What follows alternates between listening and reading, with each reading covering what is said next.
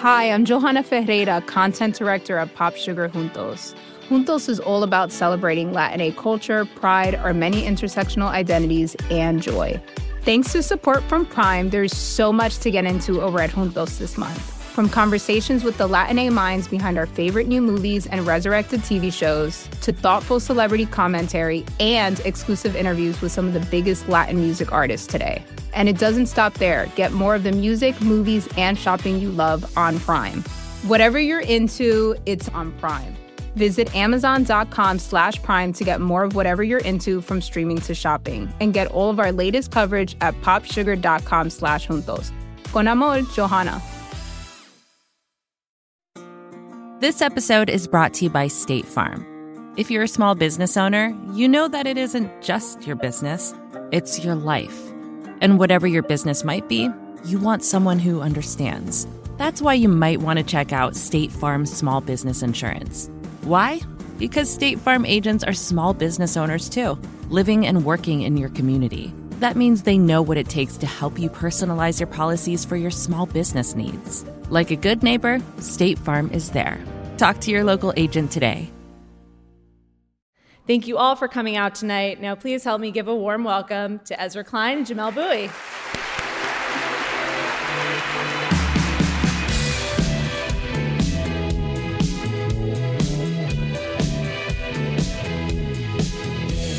Hello, welcome to the Klein Show on the Vox Media Podcast Network. This one was such a pleasure. It was the first night of book tour at Sixth and I Synagogue in DC. It was sold out. So many of you were there. It was awesome to meet you.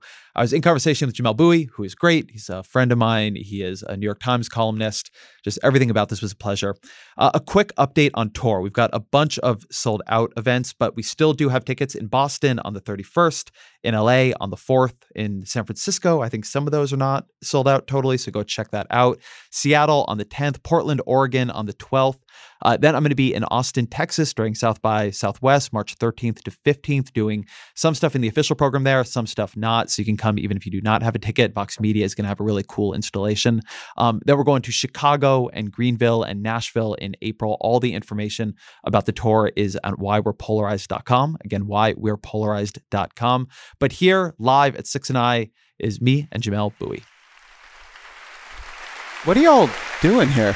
You know, you know, you could just download these free as a podcast, right? Um, before we start, I actually want to say thank you. This is the first event of the book tour in a city that means a lot to me, in a venue that means a lot to me, and it means a lot to me that you're all here. Working on a book is a solitary, strange experience, and to see that there are real human beings out there who care is a wonderful thing. So thank you all for being here.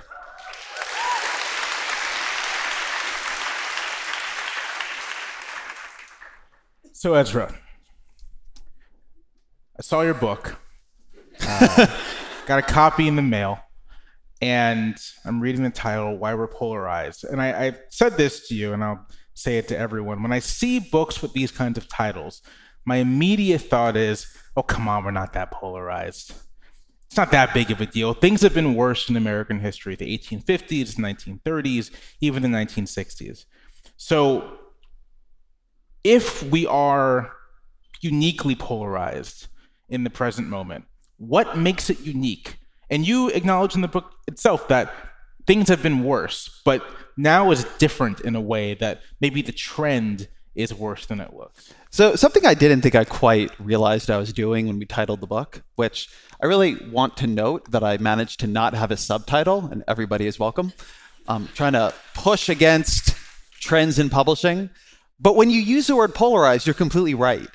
You get an immediate intuition on the audience's side that what you're doing is lamenting how bitter everything is today. And as you say, things have been much, much, much worse. um, the 1830s and 1930s. The thing that is different today than mid mid 20th century American politics, I think it's important to, to say that we baseline, and we being the pundit class, we baseline American politics to the 20th century, in part because a lot of people who run political publications, like their political coming of age was in the 20th century. I remember when I got to DC, it was like all people who had got into DC in the 1980s. And just constantly like, why can't we have Reagan and Tip O'Neill getting a drink and fixing Social Security? Like that was the iconic way the American political system was supposed to work. And what I came to have to explore and to think about is that seemed wrong, but why? Like, in what way was that wrong? In what way was that intuition incorrect? And the way it's wrong is that mid 20th century American politics was very unusual in that it wasn't polarized, in that politics is usually polarized in most countries, in most places, at most times.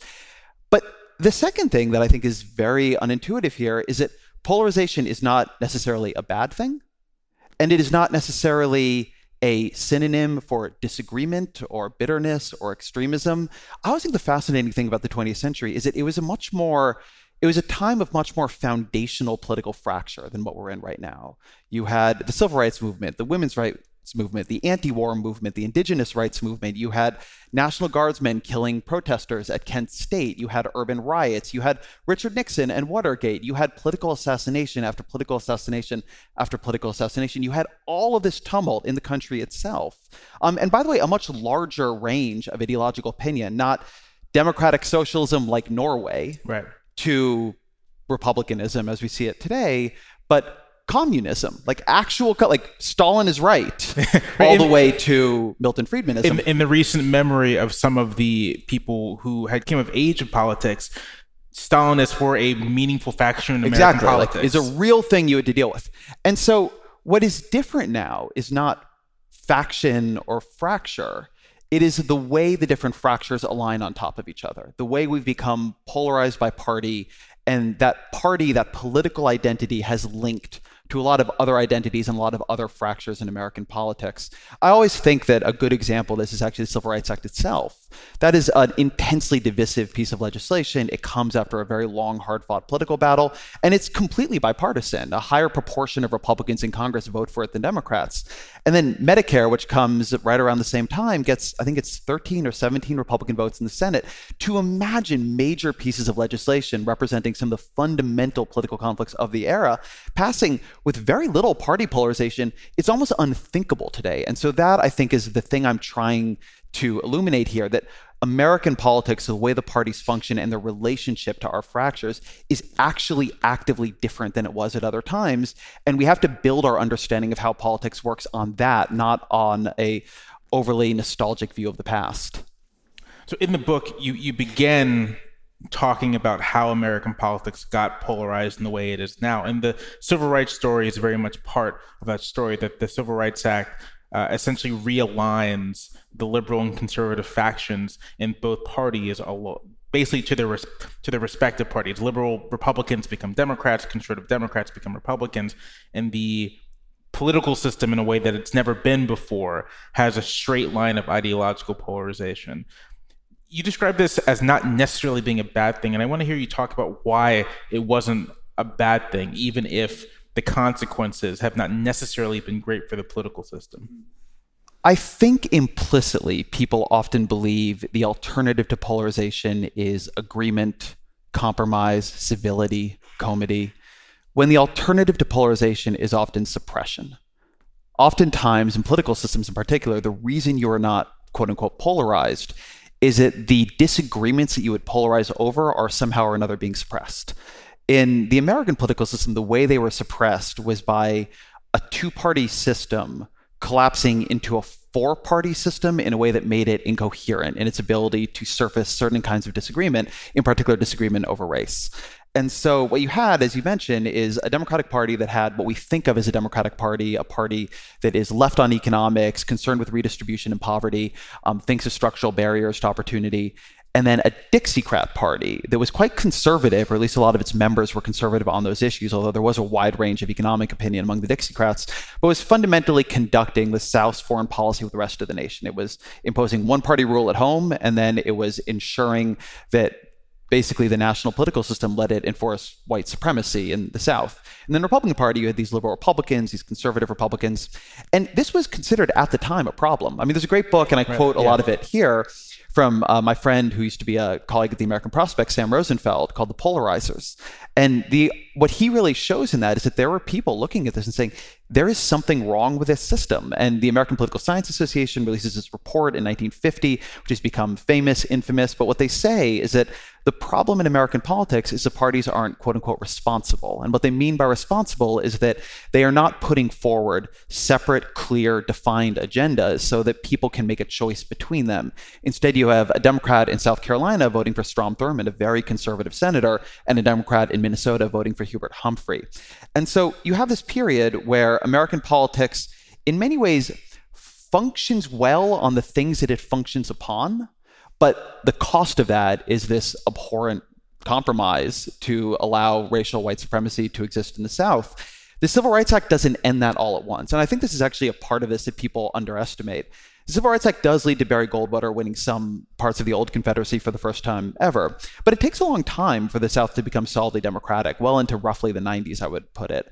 Uh, I'm sorry, to become solidly Republican, well into the 90s. And that's because it takes a long time for those old identities to fall away. Um, the South begins voting more often for Republicans nationally, but in terms of party affiliation, it's still quite Democratic. The Republican Party invaded and occupied the South, and that was, again, in the memory of some of the people there. So it's a generational replacement that leads to that heading over. I don't think you can look at those compromises in mid 20th century American politics and say they were moral or just. Um, there's a really nice line from our, our mutual friend Adam Serwer where he calls, I'm going to get it a little bit wrong from memory, but he talks about it being a false peace, right? The false peace of suppressing issues like this. One of the arguments I make throughout the book is that the problem is not polarization per se. Polarization is often another word we have for disagreements we have to have coming to the surface. So the problem in our system is that it is built so that in conditions of polarization, there is not a way to resolve disagreement. The system gridlocks into forms of paralysis or just unending conflict. But that is a political system design problem, not a polarization problem per se. So let's we can go in two different directions here, but I want to go in the polarization problem direction here first. So in the book, you talk about the polarization in the party system, but you also talk about, and as you mentioned here, the ways in which different people's many different identities are becoming polarized along political lines. And you sort of walk through basically theories of individual polarization, theories of group polarization. Uh, could you sketch out in a little more detail what that process of polarization looks like? What exactly is happening such that in the present you can basically guess who someone is going to vote for off of their proximity to a what is it a Whole Foods or a Cracker Barrel. Yeah. Both wonderful establishments, if I may say so myself. All right, we're going to do it. We're going to build a theory of group identity polarization from the ground up. I'm going to start in this where I start with it in the book, uh, which is with a guy named Henry Tajfel. Henry Tajfel is born a Polish Jew.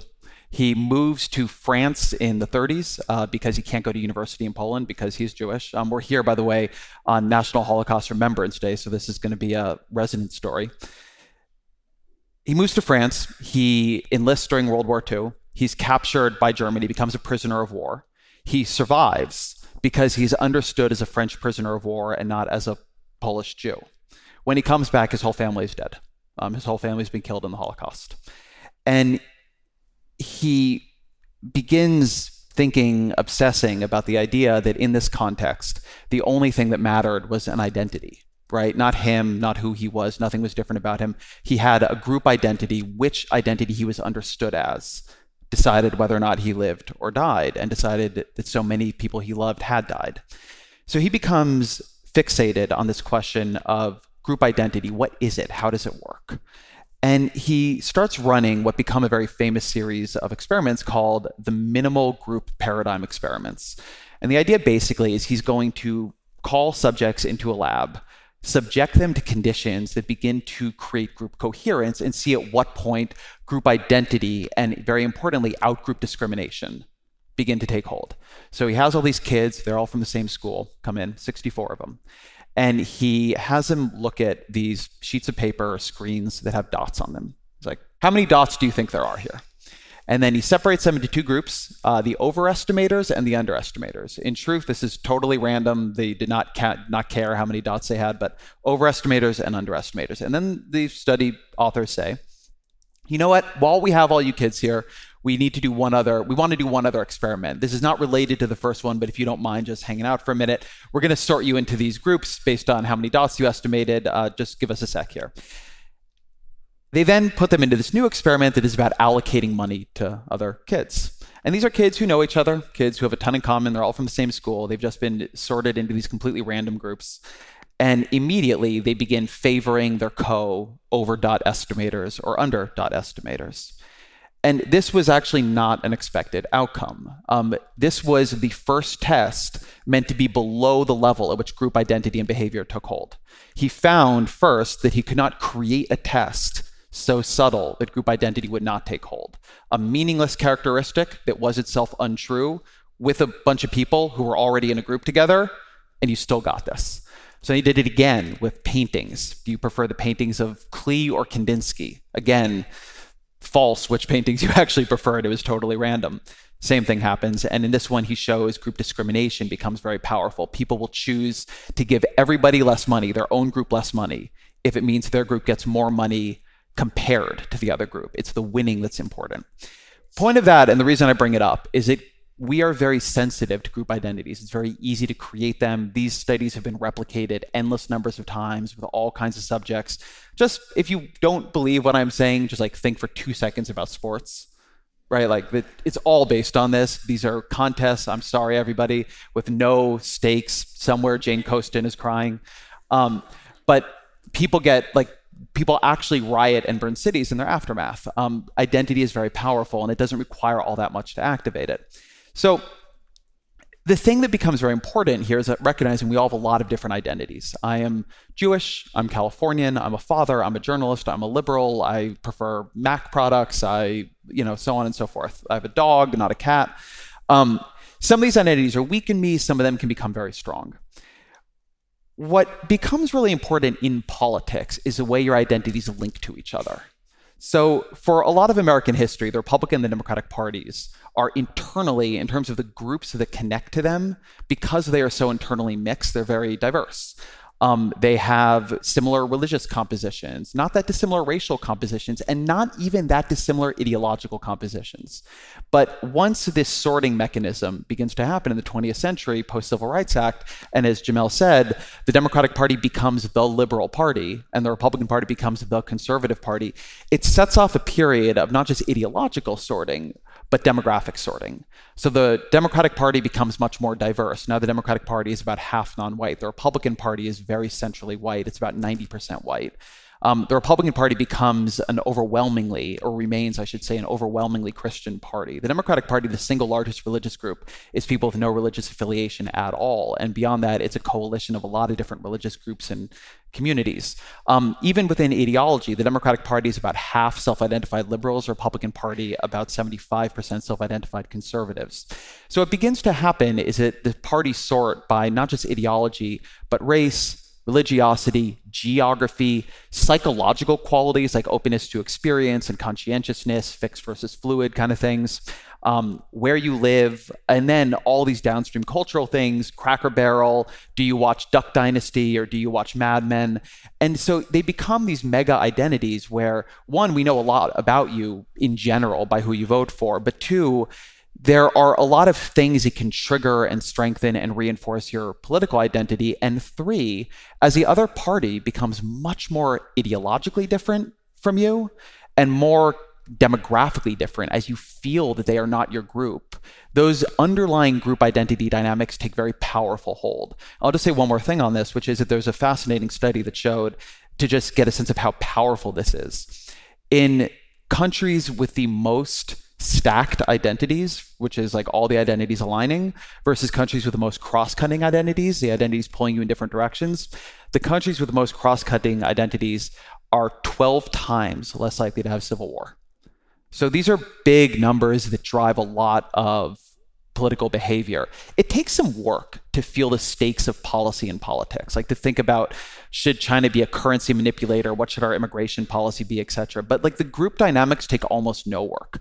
Once you have a sense that the other party doesn't like you, is not going to be good for people like you, it's a very very powerful thing. And the more of that sense you have, the more aggressively you will react um, in favor of your side and against them. So so far in this conversation, we've been talking about the path of polarization is essentially moving of its own accord. Some events happen in the 60s. Uh, the parties begin the realignment. Uh, there are there are other events that are bearing on the party's realignment, but then kind of things take their own path. But I know you don't necessarily think that that in all of this there are political actors making choices about how to best attain an advantage, about how to best uh, win an election, about how to do whatever, and their choices end up feeding into polarization, putting us on a certain path that then becomes more dependent as we go mm-hmm. on it. But ha- we have to be kind of moved there in addition to these ground level material changes. I don't want to say that individual behavior has no effect at all on politics. That would clearly be untrue. But I do want to say that individual behavior has a lot less range of choice in politics than we think it does. That particularly American political journalism narrativizes the story of American politics through individuals in a way that I think is unhelpful for understanding what has really happened here. So there is definitely a lot that individuals choose to do. Donald Trump, if Donald Trump had not run in 2016, American political history would just be different. If right. Barack Obama had not run in 08, American political history would just be different. But I don't think the underlying trends would be all that different over the long run. Um, Is that like a matter of, you know, Newt Gingrich becomes Speaker of the House. He ends up being a really powerful force in driving the Congressional Republican Party to the right. But if Newt Gingrich never, if that never happened, if Newt Gingrich is somehow never born, never escapes Georgia for some reason, um, stays a math teacher or a history teacher. He married his math teacher, I think. Is that right? Something like that. He's he's married a lot of people. Married a lot of people. Uh, would someone like that have appeared eventually? Right? Yes. Like like the, this is this is actually a disagreement I have with the polarization literature. It is literally over Newt Gingrichized. like there is just too much Newt Gingrich in the polarization literature, in my view. And the reason I think there's too much is not that Newt Gingrich was not himself in truly a, a, polarization innovator. He came up with stuff, and like every polarization book includes a long story about how Newt Gingrich began having him and his lieutenants give speeches when the C-SPAN cameras were on, where it'd be like, "And if you Democrats aren't cowards, you'll come up and answer me." But like nobody was there because it was two in the morning, but you couldn't see it. Like it's like every time. And I'm not saying it's not a good story. Um, it is a good story and it's true. Uh, but the question is not what did Newt Gingrich come up with? The question is why did Newt Gingrich get made speaker? Why was the Republican Party fertile soil for Newt Gingrich in the first place? And now that we don't have Newt Gingrich, we have Mitch McConnell, who's a very different personality than Newt Gingrich, less bombastic, um, you know, less fireworky, less erratic, uh, but has also been an obstructionary innovator in interesting ways. And I also do I also think it gets overly personalized to him that he's doing in some ways what any Republican leader of the Senate would do. He didn't invent new powers to stop Merrick Garland. He just didn't allow a vote on somebody Republicans didn't want to vote on. And if all of them had broken with Mitch McConnell, he would not have had the power to stop it. So in general, I think you have to look for I, one of I think this metaphor actually got taken out of the book, but I, at one point I had a draft where I described it as American politics focuses on the flowers and not the soil. We're always trying to tell the story of like this meeting and this person and like the other guy walked out and or there's a great book that I would highly recommend by Geoffrey Kabaservice, uh, and I'm blanking on is its it name. Rule, Rule and Ruin? Rule and Ruin, thank yeah. you. Which is a wonderful history of moderate republicanism as an actual distinct thing. But I think if you take a step back from this book, uh, what you notice in it is that the way he describes what is going on is the moderate Republicans are always like this close to figuring it out and then collapse because they make the wrong strategic move or Nelson Rockefeller is an egomaniac or just like something doesn't go quite right.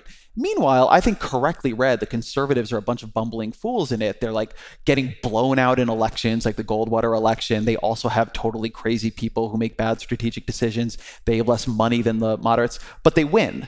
And I think that in a way, like the Kabaservice and like almost all the polarization histories do a little bit too little to understand why the players who win won because it's not like they didn't make tons of mistakes. Newt Gingrich is he's sometimes a brilliant political operator, but sometimes a complete fool. Um, the fact of the matter is, the other people didn't win. It wasn't it wasn't good soil for them. And similarly, on the Democratic side, something very different has been going on. The Democrats have the same House leadership they had in 06.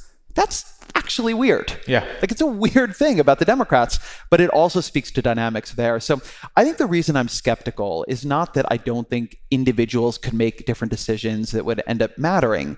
It's that the reason the individuals whose decisions mattered ended up in the positions they did was because they were, as Michael Tesler, a political scientist, says in the book about Donald Trump, hunting where the ducks were.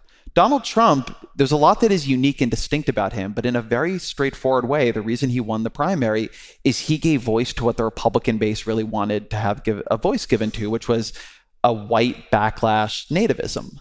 And like that was where the center of the party had been, and he understood that in a way the others didn't. So you can really look at Trump, but you also, I think, have to look at why was the party receptive to Trump when it might, when it probably wouldn't have been at another time, and when the Democratic Party definitely wouldn't have been.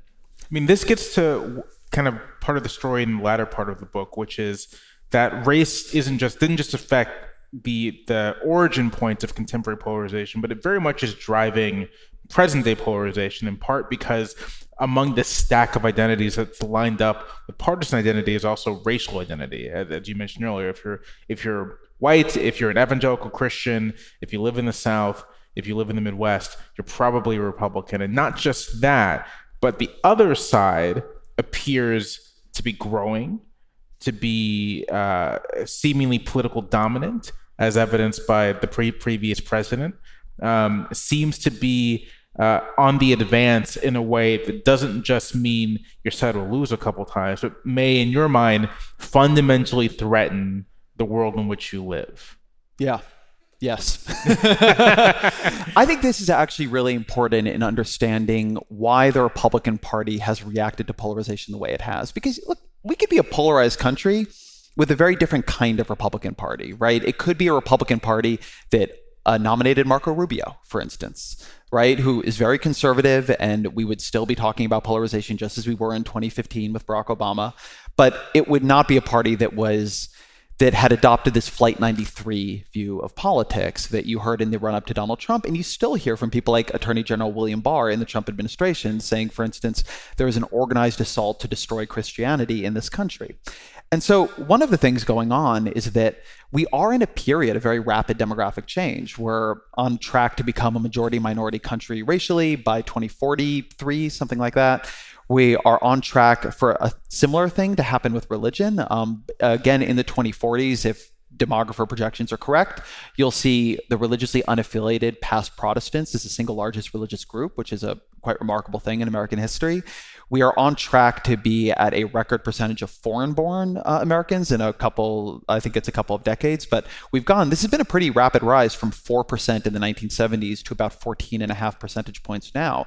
So the country really is changing. And not only that, it's changing in a way that creates interesting disequilibrium in terms of power. Something I, I talk about in the book, and I got this idea from Robert Jones, who's the head of the Public Religion Research Institute and a very smart guy on these issues. But he makes the point that politics is like a time machine. And in politics, the power of the white Christian demographic, which he studies very closely, it's about 10 years. It's like 10 years behind where they are demographically. Right. So older, whiter, more rural Christian people just turn out at higher rates. And so if you look at where like white evangelicals are as a percentage of the electorate, it's where they were as a percentage of the country 10 years ago. So they're bigger than they appear.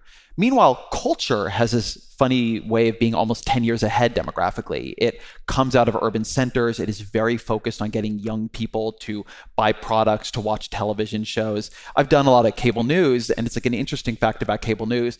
They don't care about ratings, they care about the demo they only care about people between i think it's 24 and 45 watching it or maybe it's 18 and 45 but at any rate a lot of the people watching it are older than 45 and like it's not an issue.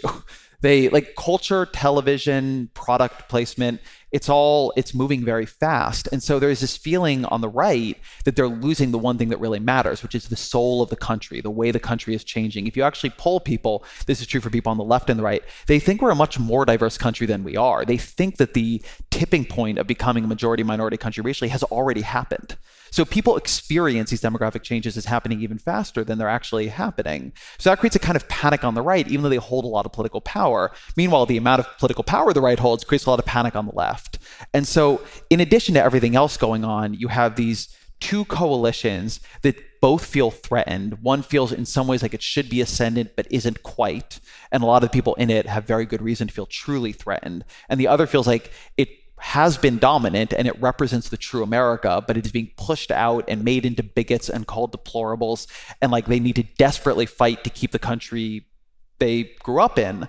And it creates a very high sense of political stakes. And that kind of polarized political conflict can become very anything goes because the stakes just feel like you can't let the other side win because if they do, that might be the end of you, right? If you look at a lot of Trumpist rhetoric, it is this idea that if the left wins, like, well, that might just be the end of a Christian America. I think he literally said that in 2016. He said that too. many times. Yeah. The Flight 93 guys say it. William Barr has said things like that.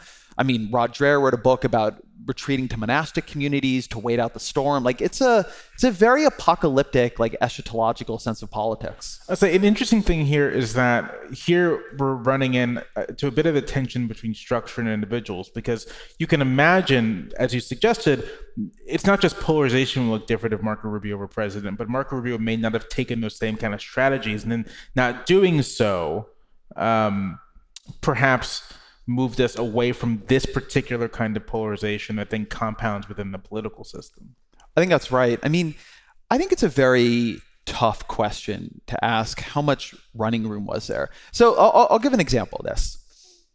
If you look at the way Fox News hosts talk about the diversification of America, it is with an extraordinary sense of threat. And it didn't just start with Tucker Carlson getting a primetime slot. If you go back to 2012, eve of the election, uh, Bill O'Reilly gets on and he says, we are seeing the end of the white majority. This is not the country we grew up in. If you listen to Rush Limbaugh, he says, How do you get ahead in an Obama White House? It is by hating white people. I remember watching Glenn Beck with that uh, that chalkboard talking about how Obama was an anti-white president and this would be an, an anti-white America now. Yeah, I mean Joe Biden, like sitting there as vice president, they're like it's an anti-white country.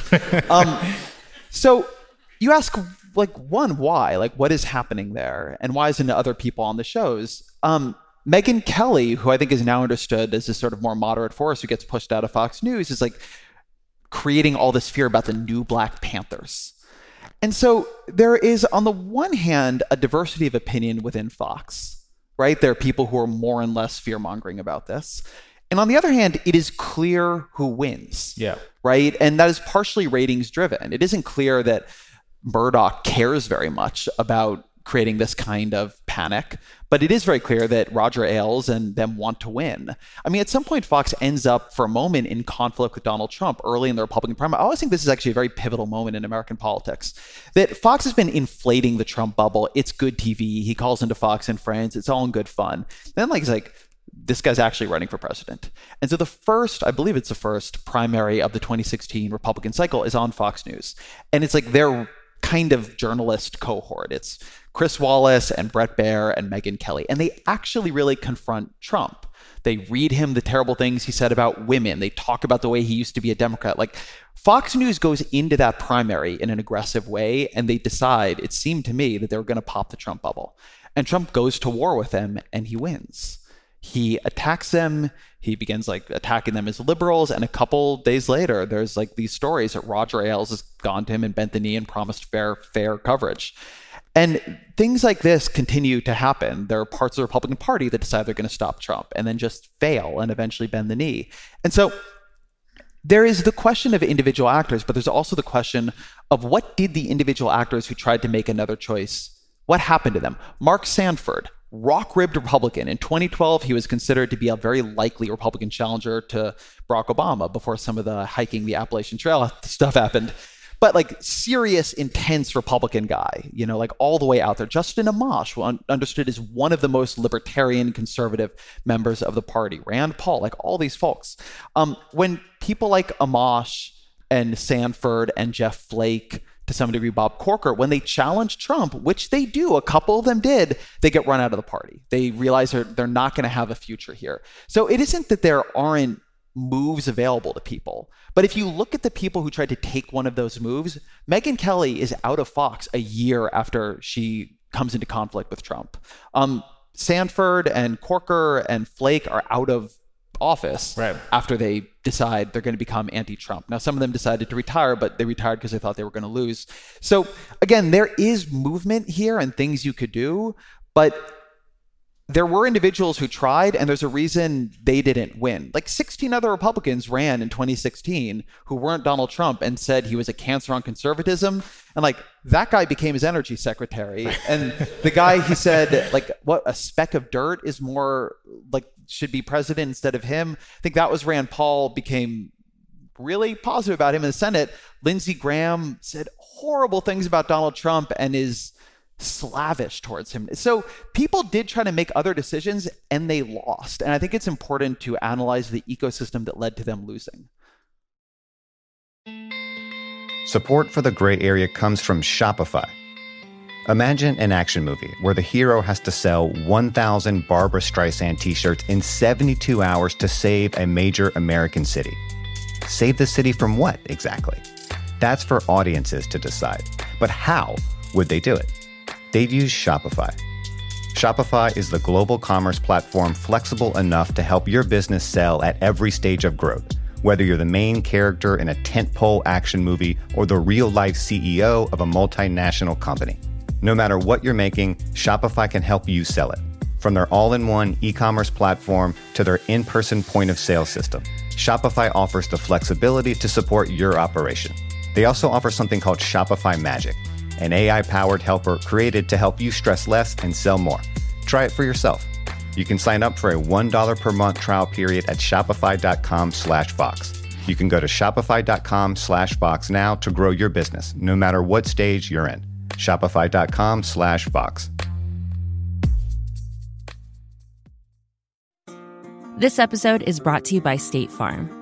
You've heard it before. Like a good neighbor, State Farm is there but it's more than just a tagline. Because State Farm agents are small business owners themselves who live and work in your community. And if you're in the market for small business insurance, who better to work with than an agent who understands what it takes? State Farm agents can help you create a personalized insurance plan that fits your small business needs and budget. Talk to your local State Farm agent today about small business insurance. Like a good neighbor, State Farm is there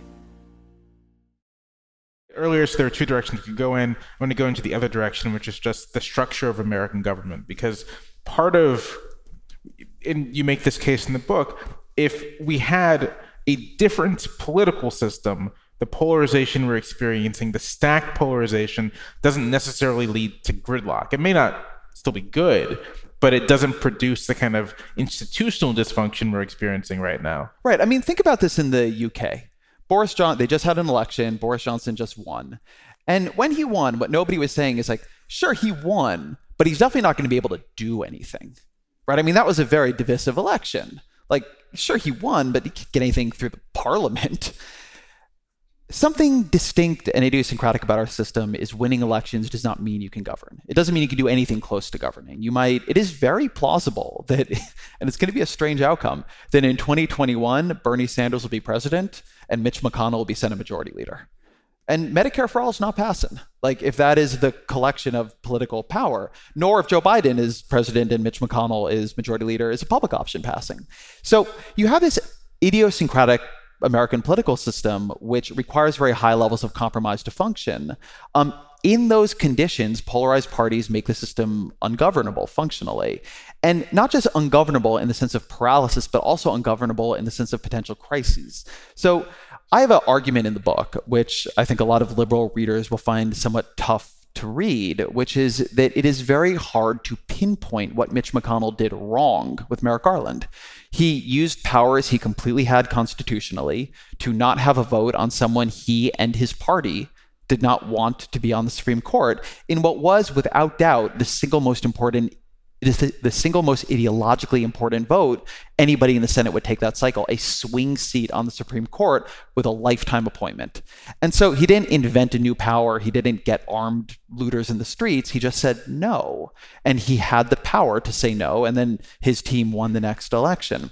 And that isn't to say what Mitch McConnell did was good. It's to say that in perfectly straightforwardly following the incentives, rules, and power structure of American politics, he set up a precedent that could completely destroy the Supreme Court it is very plausible we could have an extended period of Democratic presidencies and Republican Senates, given the geography of the system.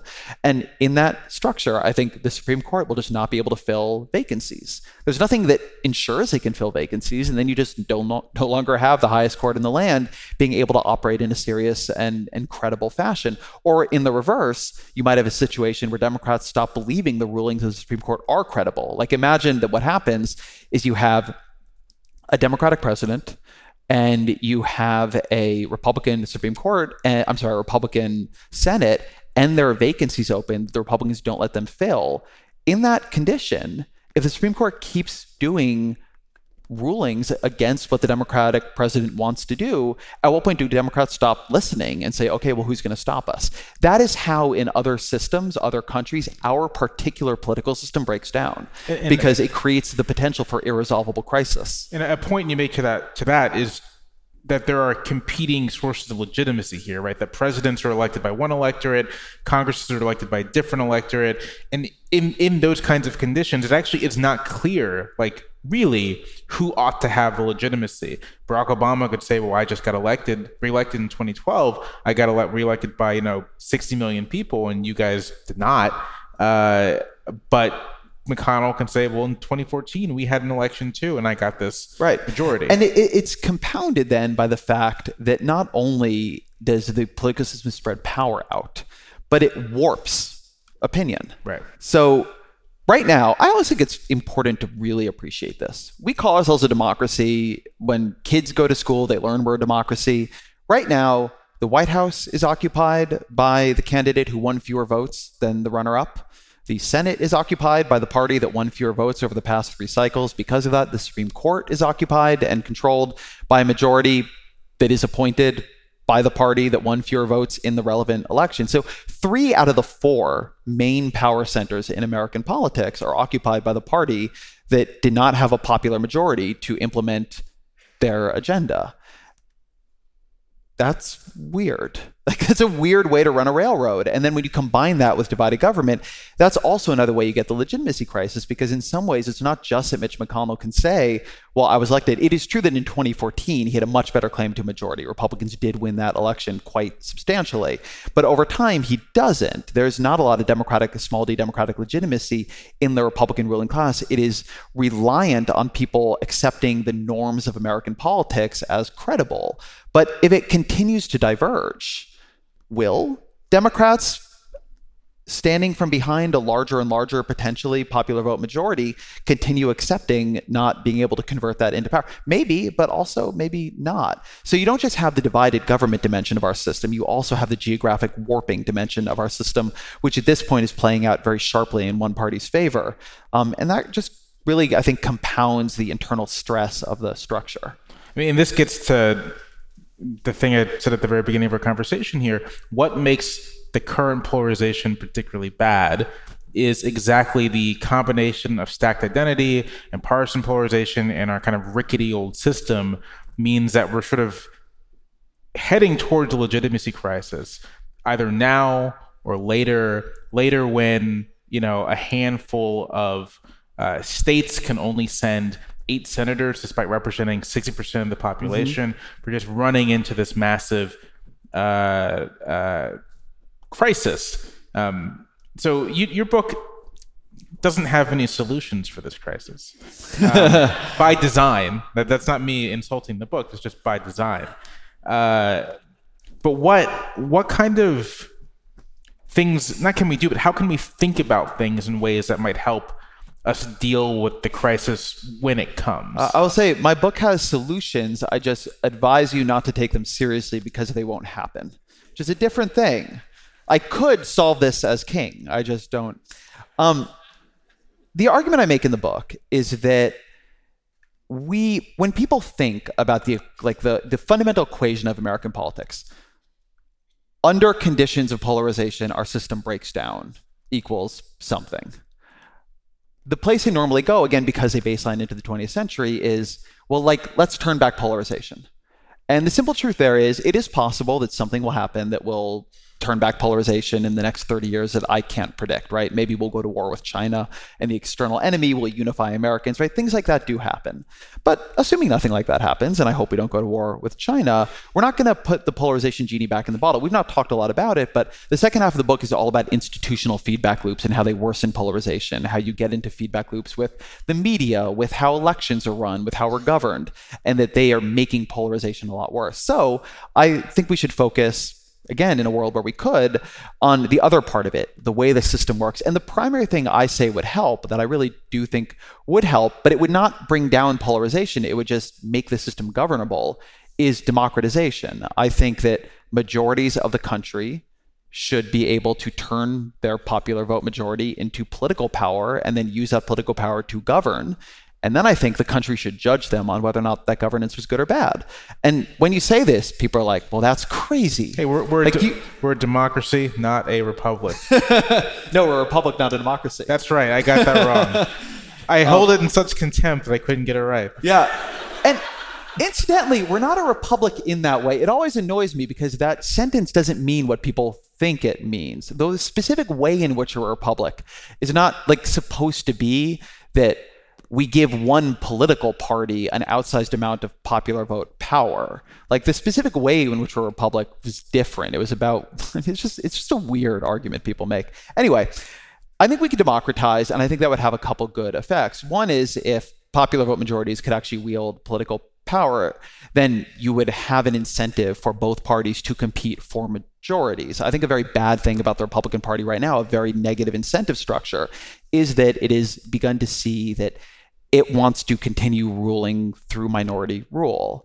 And it does not, it sees democracy itself as a threat to Republican interests. And that's very dangerous. It leads to a lot of efforts at all levels of the Republican power structure to constrict the franchise, to fight over who gets to vote and how much weight their vote holds. You see that in gerrymandering, which to be fair, Democrats do too, but Republicans do more and with more power and more aggressively. You see that in Supreme Court decisions around public sector unions and campaign finance. You see that in voter ID laws and so on. So the fight, making the fight over the rules of who gets to vote is, I think, a very damaging and dangerous thing for the country. So I think it'd be better if the Republican Party were competing for the whole um, for the whole country for a 51% majority. But then, if either party won, I would like to see them be able to implement their agenda. And this is a problem on both sides of the political divide that people prefer the problems of inaction to the problems of action, the problems of paralysis to the problems of governance. You will hear Democratic senators say, "Yeah, look, it's not that I love the filibuster when we're in the majority, but we're often in the minority, and as such, the filibuster is really important for blocking things we don't like." I think that if you think your agenda is a good agenda and the other agenda is bad, then you should be positive about getting rid of things like the filibuster and permitting uh, majorities to rule. I just don't think it is a coherent position to say healthcare is really important in people's lives. And it would be meaningless to people's politics if Republicans kick 25 million people off of health insurance. I don't think it works that way. And so I think that the way a system should work is that the public should vote in a party to govern. That party should be able to pass its agenda. And then the party, then the public should be able to say, do I like what has happened to the country? Instead, what happens is the public votes in someone to govern. That person and that party does not pass its agenda. The public feels there's just been a lot of fighting, but nothing has changed and then they kind of thermostatically swing back to the other side. And I just think that's a weird way to run a political system. If you implemented my agenda, I want to be very clear. We would not enter an era of politics with no argumentation, no bitter divisions, like unending peace and idyllic life and puppies and so on. It wouldn't be that good. It would just be governable. And I would prefer governable to ungovernable. On that point, I think we're going to move over to questions. Um, so, first, thank you. And um,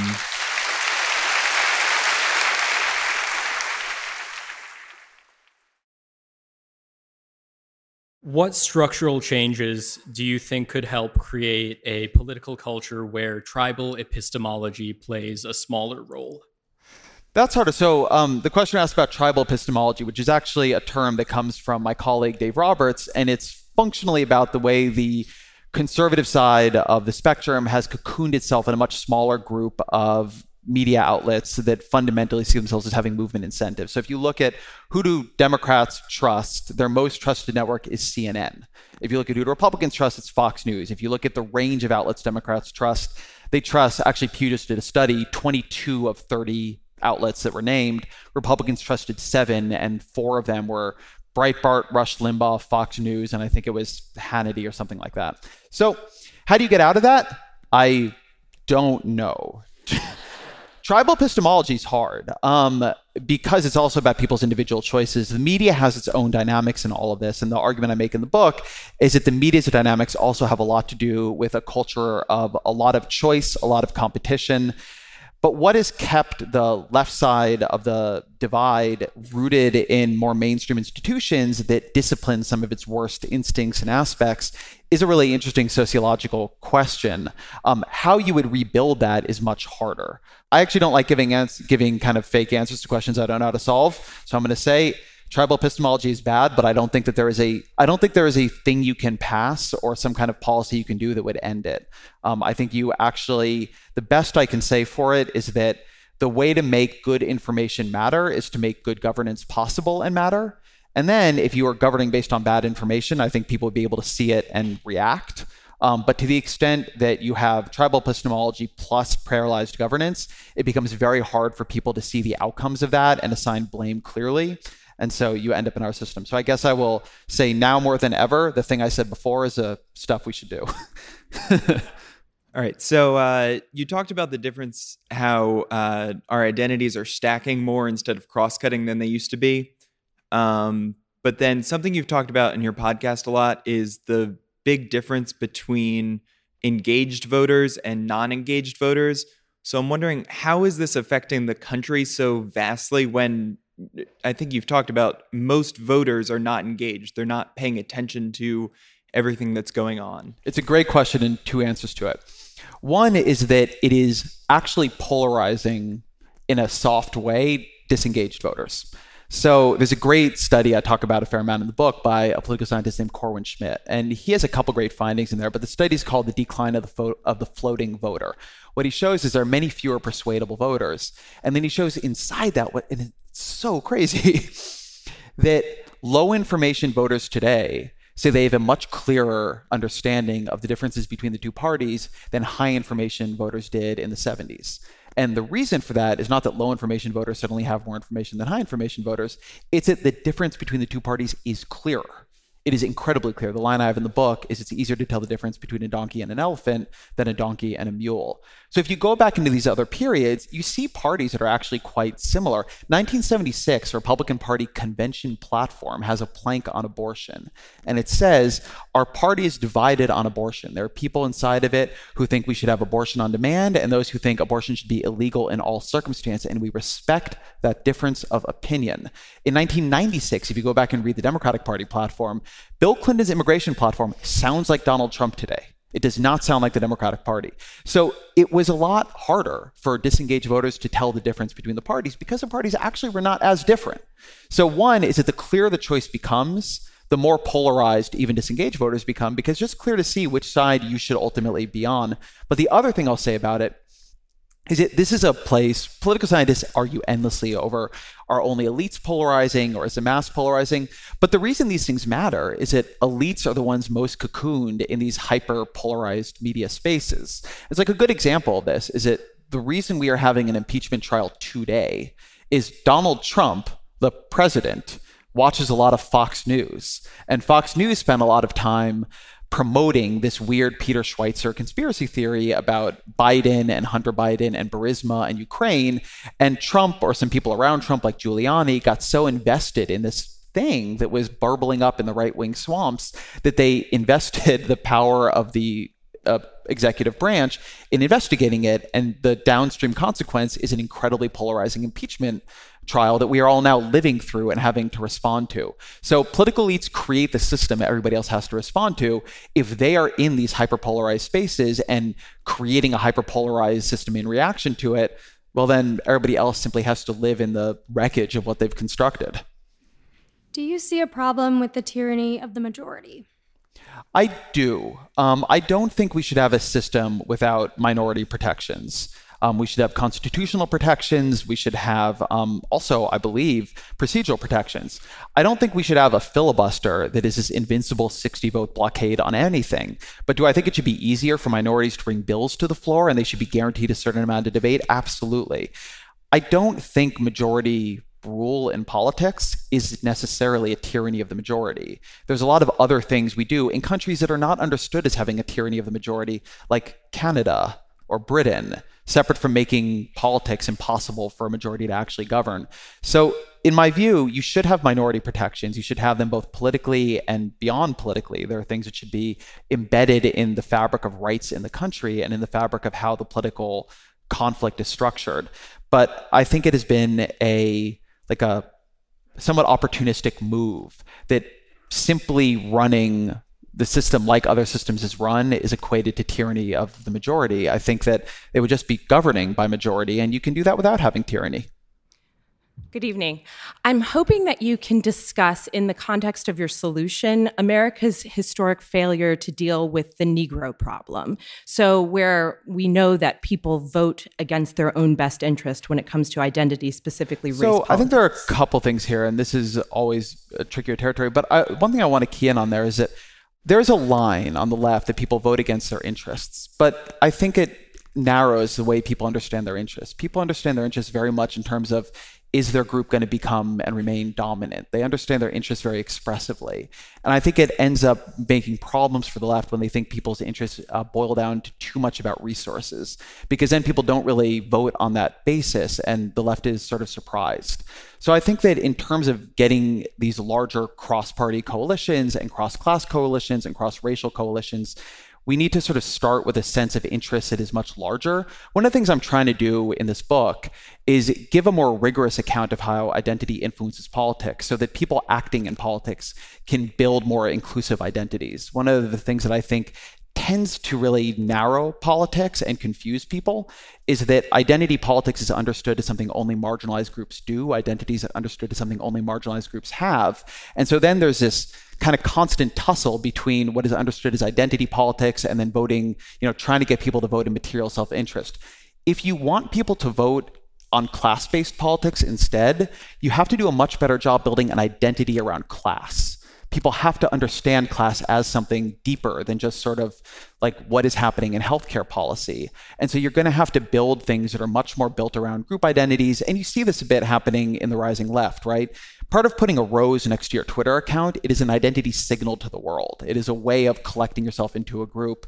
And so to the extent that the left has expected just a politics of more resource redistribution to carry them through. I think one of the reasons it hasn't is it's been based on a kind of like an ignoring of how much people vote expressively to vote their identity and how much people understand their identity as their group is rising in status versus falling in status. All right. So first off, so happy to be here. You're one of my biggest celebrity crushes. So this is awesome. That's. and, uh, have Have you ever seen an actual celebrity? actual celebrities. So seeing one right now. And now I actually do have a question. Moderator, don't worry. Okay, so recently I'm listening. okay. So recently, the headlines have been dominated with action taken or not taken by Google, Facebook, Twitter on political ads. And so I'm curious from your perspective, how do you view micro targeting and for political ads and other technological advances as a method of accelerating polarization? I'm really caught on this one. I don't believe it works. I do not believe Cambridge Analytica had any influence whatsoever on the election. I don't, in general, believe Russian troll and bot networks had a big influence on the election. I do think the Russian hacking of the DNC had an influence on the election, but I'm not at all convinced that the social media operations, which were very real, influenced the election. It was such a tiny drop in the bucket of what people were seeing, as is most of the micro targeting stuff, that I just I don't know. Um, I can't tell you for sure that micro-targeting isn't part of it. Certainly, it allows us to be more specific, and it does cut people into identity groups. Most of the political science research on advertising says that it matters a little and it decays super fast. So what will happen is even if you really nail people with advertisements that do move them, like three weeks later, they've completely forgotten it. And there's a lot of cross pressuring. Sort of everything I've been saying before now in, in this discussion suggests to me that it's very hard to move people's identities around. So at best, what you're doing is reinforcing what they already have, which I do think is happening. The other thing I'll say is there's a lot of research now on who is polarized, both here and internationally. And the people who are the most polarized tend to actually be older voters who are the least exposed to online micro targeting campaigns. It is entirely plausible to me that as micro targeting gets better, as online advertising gets better, that it will develop a Skinner box like capability to really influence our actions. But have you ever seen online advertising? Obviously, all advertising that Vox runs is beautiful and super high quality, and it's great. But if you're anywhere else, anywhere else on the internet, it's like, I see you recently bought a bike. Would you like to buy another bike? Like, just forever. Like I bought a bike at one point, and just like for three months, it was like, "You want a bike?" So I am just not convinced it's so good. Most ads don't matter. Internet ads seem pretty bad, and I think we're often believing bullshit people are saying about their psychographic targeting techniques. I don't know, but maybe I'm wrong. I, I don't have a high confidence in that opinion. So, what do you think the most important thing that nonpartisan individuals can do to cope with and potentially make an impact in a polarized world? I think it would be genuinely weird. I can't put myself actually in the position of not having a view on who would be right in the current collision. Um, and I don't mean that in a like a dismissive way. I just I write in this chapter I have about the media that the more fundamental divide is not left right, it's interested uninterested. I think it's actually reasonably easy for people on the left and right to mentally model each other. It's like very easy for me to run like a Yuval Levin simulation in my mind. Um, and it's much harder for me to imagine looking at this and saying, I just don't know.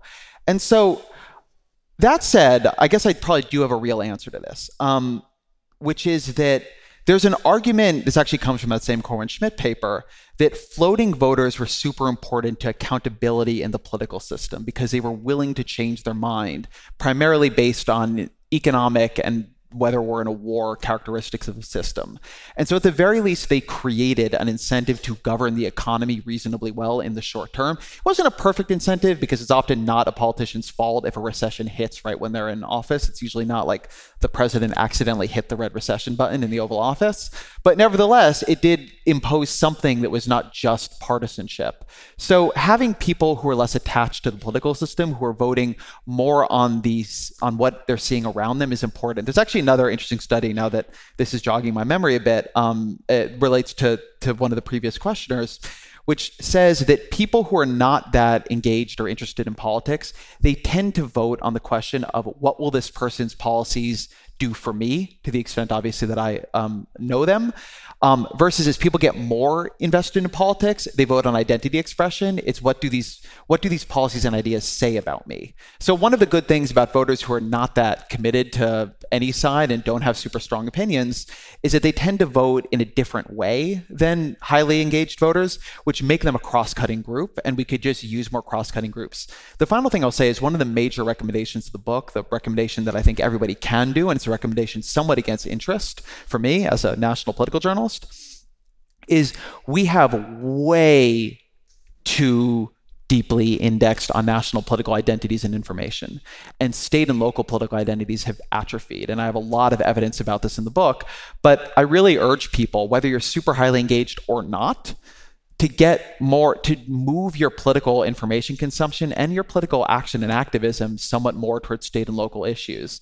One that's cross cutting. Um, what is needed in San Francisco or Boise or Des Moines or New York or um, name your city is just different than what the national parties are arguing over. They have different cleavages and different needs, but also having that different set of information, it's more nourishing. Being actually involved in your community is a lot less frustrating than being on Twitter, tweeting things at Donald Trump or tweeting things at me. Um, don't tweet things at me. Uh, I won't see it. um, and so getting involved at a state and local level as opposed to the national level, I think is good for is good for everybody, even if you're super highly engaged. Hi. So my question is about your article over the weekend in the Times um, that I sort of interpreted as being primarily about uh, Republican geographic advantage that boils down to the fact that the median of medians is not a median, right? So why shouldn't Democrats, like elected Democrats, campaign for a system, like campaign against the legitimacy of a system that entrenches the median of medians rather than a system that entrenches the median? Well, I think they should campaign against it. Well, but like to the point that they say the Senate is illeg- illegitimate because the Senate is not a median voter institution. The House is illegitimate because it's not a median voter institution. The things that are legitimate would be like multi-member proportional or proportional representation. And until, until we get those, everything else is illegitimate. Because like, I think that? that burning down the system is not likely to help the people that Democrats need to help. Um, politics is simultaneously a finite and an infinite game. On the one hand, like where the two sides are colliding for advantage in the here and now, the stakes really are life and death. They're really high. Like it is not the case that you can only think about politics in terms of preserving what we've gotten. But nevertheless, like the fact that we do have this history of constitutional continuity, more or less. I mean, Jamelle was saying earlier, it's been worse before, and it really has. Like civil wars have happened here, they happen in other countries. I think taking for granted, particularly right now when we see how far the system can begin to stretch and the sort of people can take power in it, taking for granted that there is some power in the fact that we have a system people more or less trust and want to see continuity in is very real. Something I urge people to do, and it's part of the quasi hopeful ending of the book, is distinguish between levels and trends in American life the trend in American politics right now is bad. Like, I think it's bad. We have at other times been going up in terms of our search for justice and equality and representativeness and so on. And right now we are going down. But levels wise, there are not many times in American history you would prefer to be in, even just from a political system perspective. We were not more democratic 30 years ago or 50 years ago, or much less 100 years ago. So saying that right now it has turned against Democrats, so they should torch it, I think is throwing too much out in a bid for short term advantage. Um, and also assuming too much that we know where things are going for here. I mean, I think a very plausible way all this shakes out when people are looking back at why my book is ridiculous and wrong in 20 years is that we were just in a demographic interregnum and pretty quickly Texas became blue. And like kind of that was that and things became more governable because you had more of a majority capable of governing the electoral college tilt went down etc so I'm not telling you that will happen. I don't have that crystal ball, but I don't think we're at a. I think the consequences of trying to tear down a system are quite dire, and I don't think we're at a point where it's time to do that. Hello. Um, so one thing you wrote several years ago, I think actually, oh, no. you and Matt had a debate about whether or not, um, like this democracy would break or whether we were muddling through, and it seems like we're muddling through very poorly at the moment. Um, but along with that, I'm kind of wondering if you one, if you still feel we're muddling through, or if democracy is breaking, and two, like what would it take? Because I'm trying to think like this structural reform that I agree with you about what we need. What would it take to like get the parties or whatever to even think about doing something like that? Because it feels so far off in the distance. So like, how do we know if our democracy is broken and how would, what would actually happen in order for to get them to do something about it? So I do think we are still muddling through, even with Donald Trump in office, as bad as he is. He actually has not become the strong man that a lot of liberal or liberal commentary feared right at the beginning. In part, I think we have seen that he definitely could if he had more of an attention span. So that's very scary, but he does not have more of an attention span. And so he kind of flits from thing to thing. So we are currently muddling. Muddling is not pretty. It's not fun. I don't recommend it. I'd like to actually fix problems. Um, to what you're saying, I don't think the parties will do it. I do think there is some chance at some point Democrats get fed up enough, um, a little bit to the last questioner's point, where they don't campaign against the legitimacy of the system, but they take its illegitimacy actually seriously enough to do something about it. And what that would mean, in my mind, is that Democrats get power. They, it's totally plausible they could win the House, Senate, and White House even in 2020. Um, and then the first thing they do, as opposed to like getting into a land war in Asia over some bill they can't pass, is like they eliminate the filibuster in the Senate and then pass a series of completely value based, legitimate laws to make the system work better. DC and Puerto Rico should have repre- democratic representation because.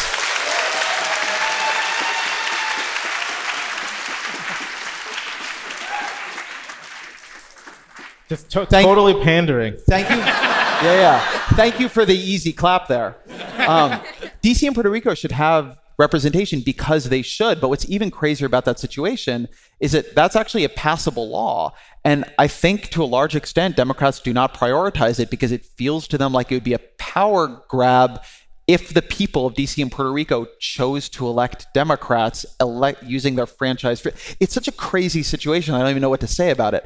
Um, you could do a lot on gerrymandering, just passing things through the House and Senate. You could do a lot on campaign finance reform, just passing things through the House and Senate. You could, as I mentioned, get rid of the filibuster. You couldn't upend the entire system. But to one of what the earlier questioners was saying, one reason I don't worry about tyranny of the majority is we're not going to get to a majority. What we could get is a little bit less towards tyranny of the minority. And that would just mean Democrats coming into power and saying, actually we think these things are the right thing to do. And there's been some little pieces of it. Democrats a little bit weakened the filibuster, and I think it was 2015. Republicans end the blue slip rule, and then Democrats weirdly reinstated it, and then Republicans got rid of it again. These things do go back and forth. I mean, in a lot of the period we're talking about in the 60s, up until 75, it took a two thirds majority of the Senate to end the filibuster, not a 60 vote majority. So things can change if political parties want to change them, but they have to prioritize them, right? There's a huge, this is like my hobby horse, but there's a very big difference between a party that comes into power in 2021 is like, all right, like we're going to try to pass Medicare for all without doing anything about the filibuster or anything. And then they're just going to lose versus a party that comes in and says, we are going to try to make things governable before we govern. And then we're going to try to govern and then let people judge us on the basis of that governing. Like you could do that. You can. That's basically what Merrick, the Mitch McConnell, Merrick Garland play was. Do something that the other side might see as illegitimate, but trust that your side will see it as legitimate, and that in the end, people will prefer the outcome. Um, Democrats could do it in a direction that would be healthy for the system, and in my view, um, speaking as a nonpartisan political analyst, they should. Hi. Uh, so I'm curious about your reaction to how much of our current situation is a question of our structure versus our demographics, the US being fairly unique demographically throughout history. Uh, if you took the exact same uh, America, but the founders created a parliamentary system, and then that lasted for 250 years, but the demographics were exactly the same, the same sort of racial backlash we're seeing today, how different would that be? So here's the way I think about this. So, one, I want to say I don't know exactly for sure I don't know. But imagine that, like, rerun the 2016 election. Hillary Clinton is a Democratic nominee. Donald Trump, surprisingly, is a Republican nominee. Um, and then they fight it out, and it's pretty clear Hillary Clinton is a reasonably weak candidate. Um, she did a couple, like, I don't know if you've heard, but her email security was extremely lax. Um, and we wouldn't allow anybody like that near the presidency. But even so, she manages to pull it out by winning the popular vote by 3 million votes. So she wins. And it was clear that she could have been beaten. And so now, inside the Republican Party, there's like a civil war because Republicans could have elected or nominated Marco Rubio or John Kasich, maybe even Jeb Bush, maybe even Ted Cruz and won. I mean, you could see that in the head to head polling the whole time, but instead they elected this lunatic and lost. And so the Trumpist faction in the Republican Party becomes increasingly discredited. And there's a sense that to ever win power again, instead of letting Hillary Clinton fill seats on the Supreme Court, you have to moderate a bit. I think in that world, the Republican Party would have moderated a bit. And so, one of my arguments for democratization is I think that exposure to the demographics of the era is a healthy disciplining force for campaigns and for political parties. Having to deal with the country as it is, not as your coalition would like it to be, is good because then you have to change your message to win over those people. Um, so I can't say for sure what would be true if we were a parliamentary system. I definitely don't think it would erase all political conflict. Like I want to say there's not a version of politics that everybody's going to like. Like look internationally, it's not like the UK looks great right now. Canada's having its problems. But the specific ungovernable toxicity of our system and the legitimacy questions and so on, those don't have to be here, and I think would be in a healthier place if they weren't. Thank you. Thank you. Thank you so much. And thank you to Jamelle. Thank you to Jamelle Bouie uh, for doing that. Thank you to all of you for being here, for being there. It's so cool to meet so many of you in person. Please buy the book. Go leave reviews on Amazon. That is how people see books now. So go do it if you have a sec. Um, thank you to Jeff Geld for producing, to Karma for researching. And as always, the Ezra Klein Show is Vox Media podcast production. And my email is ezrakleinshow at vox.com.